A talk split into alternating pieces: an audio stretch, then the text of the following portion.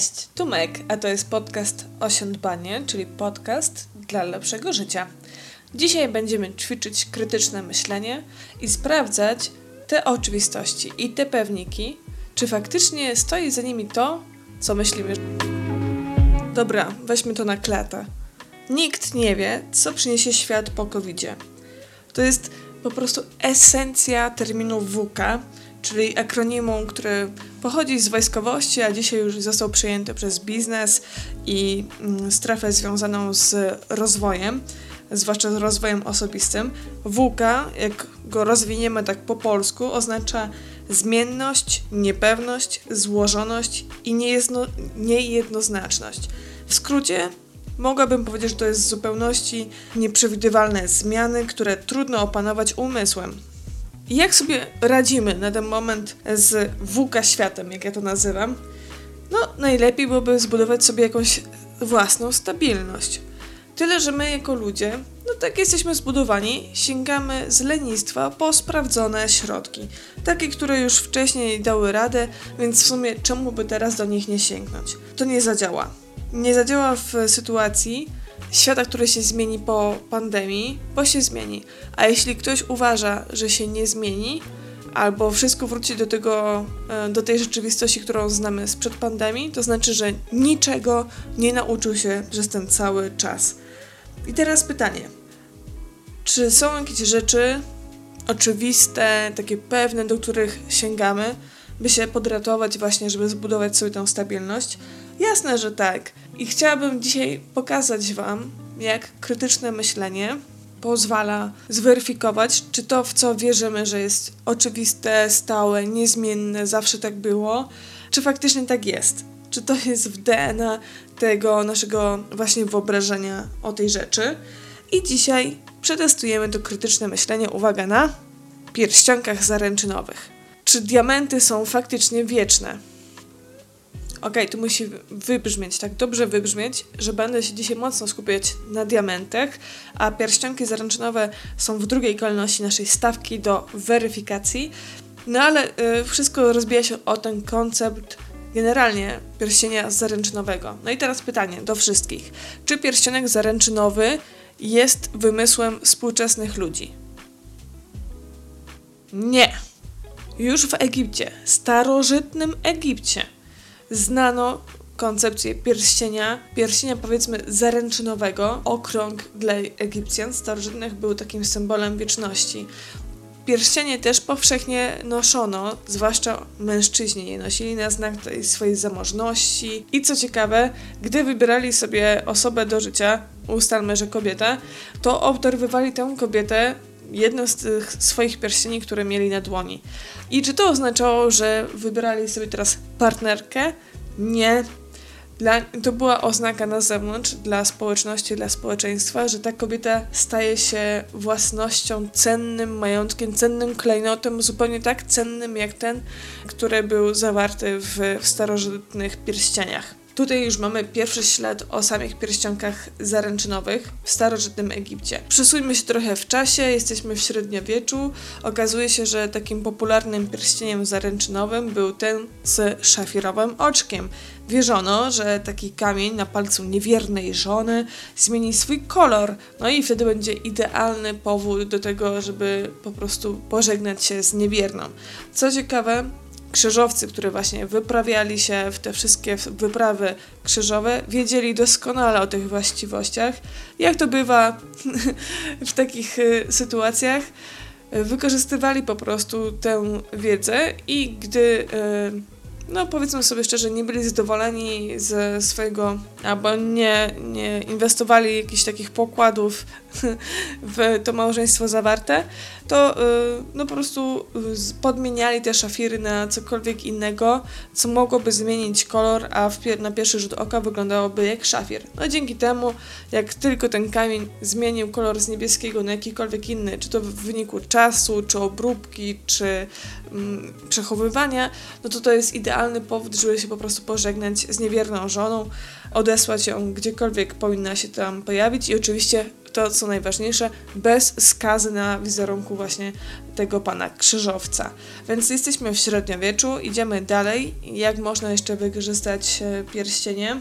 Będąc w XIX wieku, w USA obowiązywał taki akt prawny, który pozwalał porzuconym narzeczonym, w sensie narze kobietom, pozwać niedoszłego męża i wtedy ten pierścionek zaręczynowy z kamieniem, który został sprezentowany, zamieniał się z tego symbolu oddania, wierności na zabezpieczenie finansowe narzeczonej. W latach 30. XX wieku ten akt prawny wygasł w swojej mocy, no i dzięki temu też zamknął taką ścieżkę sądowo-prawną, żeby dochodzić swoich praw, kiedy niedoszły mąż zostawia cię przed e, ślubnym ołtarzem. No i tutaj mamy tak w wielkim zarysie kwestię samych pierścionków zaręczynowych. Ale skąd ten diament w tym pierścionku zaręczynowym? No i tutaj przejdźmy do drugiego rozdziału mojej historii. Uznaje się, że jako pierwszego, kto obdarował swoją ukochaną pierścionkiem zaręczynowym z diamentem, był arcyksiąże austriacki Maksymilian w 1477 roku. Podarował on Marii Burgundzkiej właśnie piękny pierścień, wytyczył nowy trend. Oczywiście jak zrobił to arcyksiąże, to przecież każdy inny też chciałby tak zrobić. Więc każdy, kto mógł sobie pozwolić na diamenty w pierścieniu, robił to e, na wszelkie możliwe sposoby. no ale oczywiście nie każdy mógł sobie wtedy pozwolić na diamenty, na brylanty, więc dalej to e, należało do tej najbogatszej warstwy społecznej. No dobra, no to tutaj mamy 1477 rok e, i czy to oznaczało od razu z miejsca taki boom na diamenty? No nie do końca. Dopiero gdy na tronie pojawiła się królowa Wiktoria, mówię o angielskim tronie, to dopiero wtedy te diamenty nabrały takiego rozpędu, ale nie jeszcze takiego, który by sprawił, że ludzie zaczęli czyścić portfele ze swoich pieniędzy na rzecz diamentów. W XVIII wieku właśnie odkryto dość ogromne, dość duże pokłady diamentów w RPA. No i wiecie, stary dobry kolonializm, tania siła robocza, rasizm, więc wszystko to pięknie się złożyło, by eksploatować e, te złoża właśnie e, w Afryce. No i dzięki temu dostawać piękne kamienie szlachetne w o wiele niższej cenie, już nie takiej oczywiście turbo niskiej, że każdy, absolutnie każdy mógł sobie je kupić, ale faktycznie było o wiele łatwiej. Czy to już jest ten moment, kiedy diamenty wzbiły się na swój szczyt? No jeszcze nie, poczekajcie. Afryka dzika, dawno odkryta, a przede wszystkim złoża diamentonośne. I te tereny, wszystkie, które zawierają właśnie diamenty, zaczyna się wielka walka różnych krajów, a tym samym też różnych firm e, o te wpływy i o tereny, i o później wpływy na rynku. Z biegiem czasu wyłania się jeden monopolista, no bo w sumie monopolista jest zawsze jeden, czyli spółka De Beers. I oni sobie żyją jak pączki w maśle z tych diamentów. Nawet wtedy, kiedy okazuje się, że, że Afryka nie jest jedynym miejscem, w którym można wydobywać diamenty, ponieważ ogromne złoża znaleziono później także i w Australii, i w Kanadzie. Im więcej tych złóż, i więcej, im więcej graczy na, na rynku, tym ludzie już w latach 30. XX wieku mają dostęp do wielu, naprawdę wielu odmian kamieni szlachetnych i półszlachetnych, w tym także kolorowych. Poza tym, wiecie, jesteśmy już po I i II wojnie światowej, są ważniejsze rzeczy niż pierścionki i biżuteria. Trzeba się odgrzebać z wielkiego głodu, z wielkich kryzysów. I okazuje się, że pierścionek zaręczynowy z takim obfitym kamieniem nie jest priorytetem. A jak nie jest priorytetem, to pieniądz zaczyna odpływać z, ze spółki, zwłaszcza mówię tutaj o spółce The Beers, sprzedaż maleje. No i trzeba co zrobić? Sięgnąć po intensywną kampanię reklamową. W 1947 roku na zlecenie The Beers agencja reklamowa NWIR and Sun tworzy najpopularniejsze wręcz hasło Diamonds are forever. I The Beers ostatkiem tych pieniędzy, które mu zostało z tych sprzedanych kamieni, pompuje po prostu w ten slogan. To oczywiście wychodzi z turbo korzyścią dla nich, bo w zaledwie trzech lat ta sprzedaż brylantu wzrosła o 50%. ludzie zachwystują się tymi diamentami na nowo. Są tak oczarowani nimi, że robią co mogą, żeby zdobyć ten właśnie brylant, diament. Tym bardziej, że popkultura wspiera również ten trend. Zresztą najlepszym tego przykładem jest Marilyn Monroe w różowej sukience, która śpiewa Diamonds, Diamonds, I don't mean rhinestones, to jest też ważne, but diamonds are a girl's best friend. Ale to nie jest tak, że to jest tylko i wyłącznie wina Marilyn Monroe, bo przecież każdy, kto mm, lubuje się w klasyce filmów, ten wie, E, o Audrey Hepburn i tym już kultowym filmie Śniadanie u Tiffany'ego. Zresztą byłoby głupio, gdybym nie wspomniała o Tiffany'm, bo przecież to e, oni wykreowali zupełnie nowy, na tamte lata nowatorski wręcz, krój pierścionka zręczynowego, czyli jeden okrągły diament, który jest podtrzymywany przez sześć łapek i dzięki takiemu ustawieniu ten brylant, diament jeszcze lepiej błyszczy, wydobywa się z niego ten blask, bo faktycznie te promienie słoneczne mają się gdzie, gdzie rozejść. To y, uzyskuje nową nazwę handlową, tak zwany Tiffany Setting. Moglibyśmy długo tutaj rozmawiać o tym, co Tiffany próbował jeszcze zrobić na przestrzeni lat, żeby zyskać właśnie tytuł monopolisty, ale skupmy się na The Beers, bo to oni zaczęli cały ten ciąg wydarzeń związanych z sloganem, że diamenty są wieczne. Z marketingowego punktu widzenia Jestem zachwycona ich strategią, jeśli chodzi o dobór grupy docelowej. No bo już załóżmy, że The Beers i ich pierścionki diamentowe, diamentowe, które wiecie, symbolizują wieczną, nieskończoną, trwałą, jak ten kamień właśnie miłość, no to jest jedna grupa docelowa. Już ją zgospodarowali, powiedzmy sobie szczerze. Ale czy to, czy to koniec? Czy to rynek zbyt już jest zamknięty? No nie są kolejne grupy, na przykład już małżonkowie, którzy, którzy mają niebawem pełną rocznicę ślubu, jakiś jubileusz. No i kurczę, co by tu zrobić? Czy znowu ten pierścionek z diamentem? No nie, no bo on jest dopasowany do tych, którzy mają, którzy mają się dopiero pobrać, więc nie można tak dopasować tego pierścionka do innej grupy docelowej, więc co robią?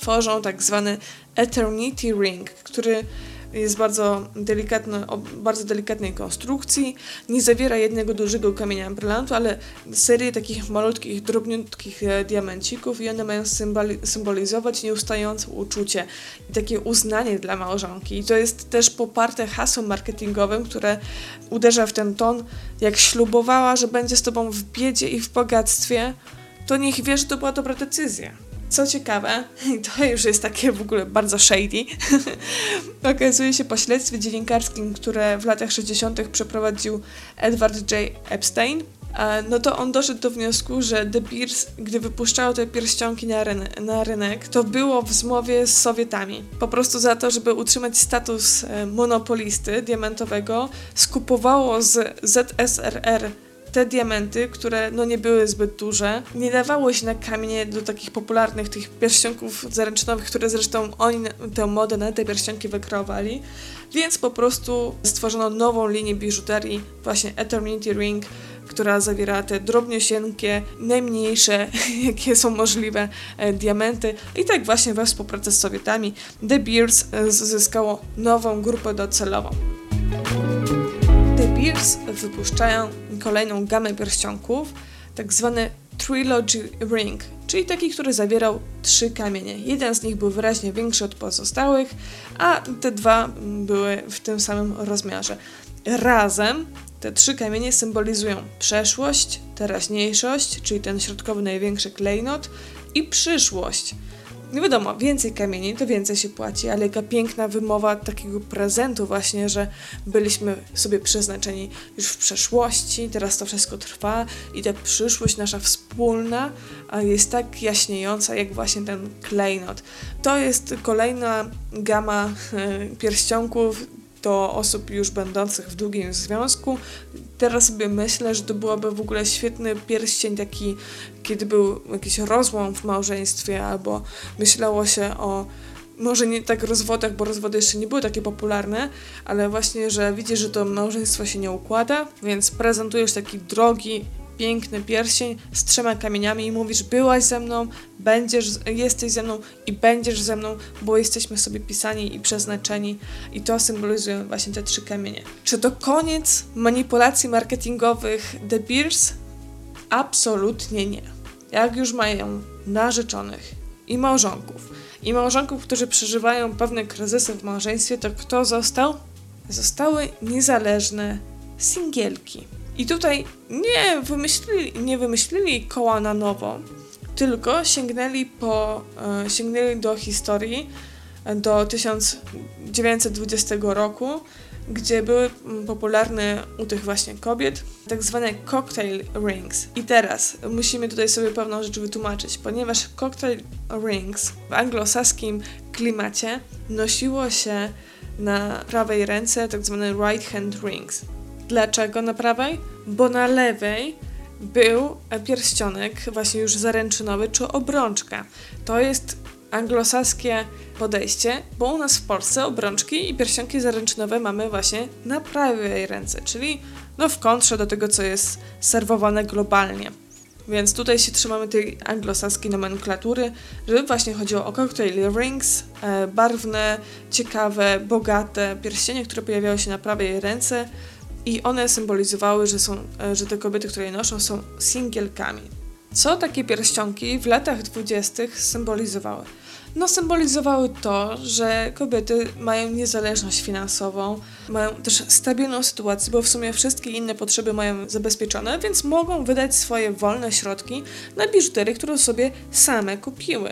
Dlatego też De Beers po paru dziesięciu w sumie latach wraca do tego konceptu i e, tworzy nowe linie, nowe linie biżuterii z diamentami w tle, które właśnie mają nawiązywać do tych pierścieni dla singielek. Specy od marketingu, którzy reklamowali i stali za sukcesem The Beers, wykreowali potrzebę, a w sumie taką ideę, że pierścionek zaręczynowy powinien być warty tyle co dwie miesięczne pensje przyszłego pana młodego. I pytanie jest, czy to jest znowu koło wymyślone na nowo? Nie! To jest nawiązanie do aktu, o którym Wam mówiłam na samym początku, tego aktu prawnego ze Stanów Zjednoczonych, gdzie właśnie taki pierścionek miał pokryć w jakimś stopniu koszty przy, przygotowań do ślubu, na przykład właśnie zakupu sukni ślubnej albo naprawy reputacji e, i strat moralnych, które doznały niedoszłe żony. I dalej w las tym coraz częściej myśli się o tym, że jeśli już pierścionek zaręczynowy, to koniecznie z diamentem, bo diament symbolizuje tę wieczną miłość, niezachwianą, niezarysowaną, bo nie da się diamentu zarysować. E, I taka, e, i taki pierścionek, który jest równowartości dwóch pensji, bo przecież gdyby się coś nie udało, no to zawsze ten pierścionek można później sprzedać i jakoś sobie poradzić. W tej krótkiej no powiedzmy 20-minutowej historii pierścionków zaręczynowych, a przede wszystkim spekulacji na rynku diamentowym, na rynku jubilerskim, pokazałam Wam, jak coś, co wydaje się nam za oczywiste i pewne, że to wszystko zostało wymyślone przez tęgie głowy od marketingu kilkadziesiąt lat temu.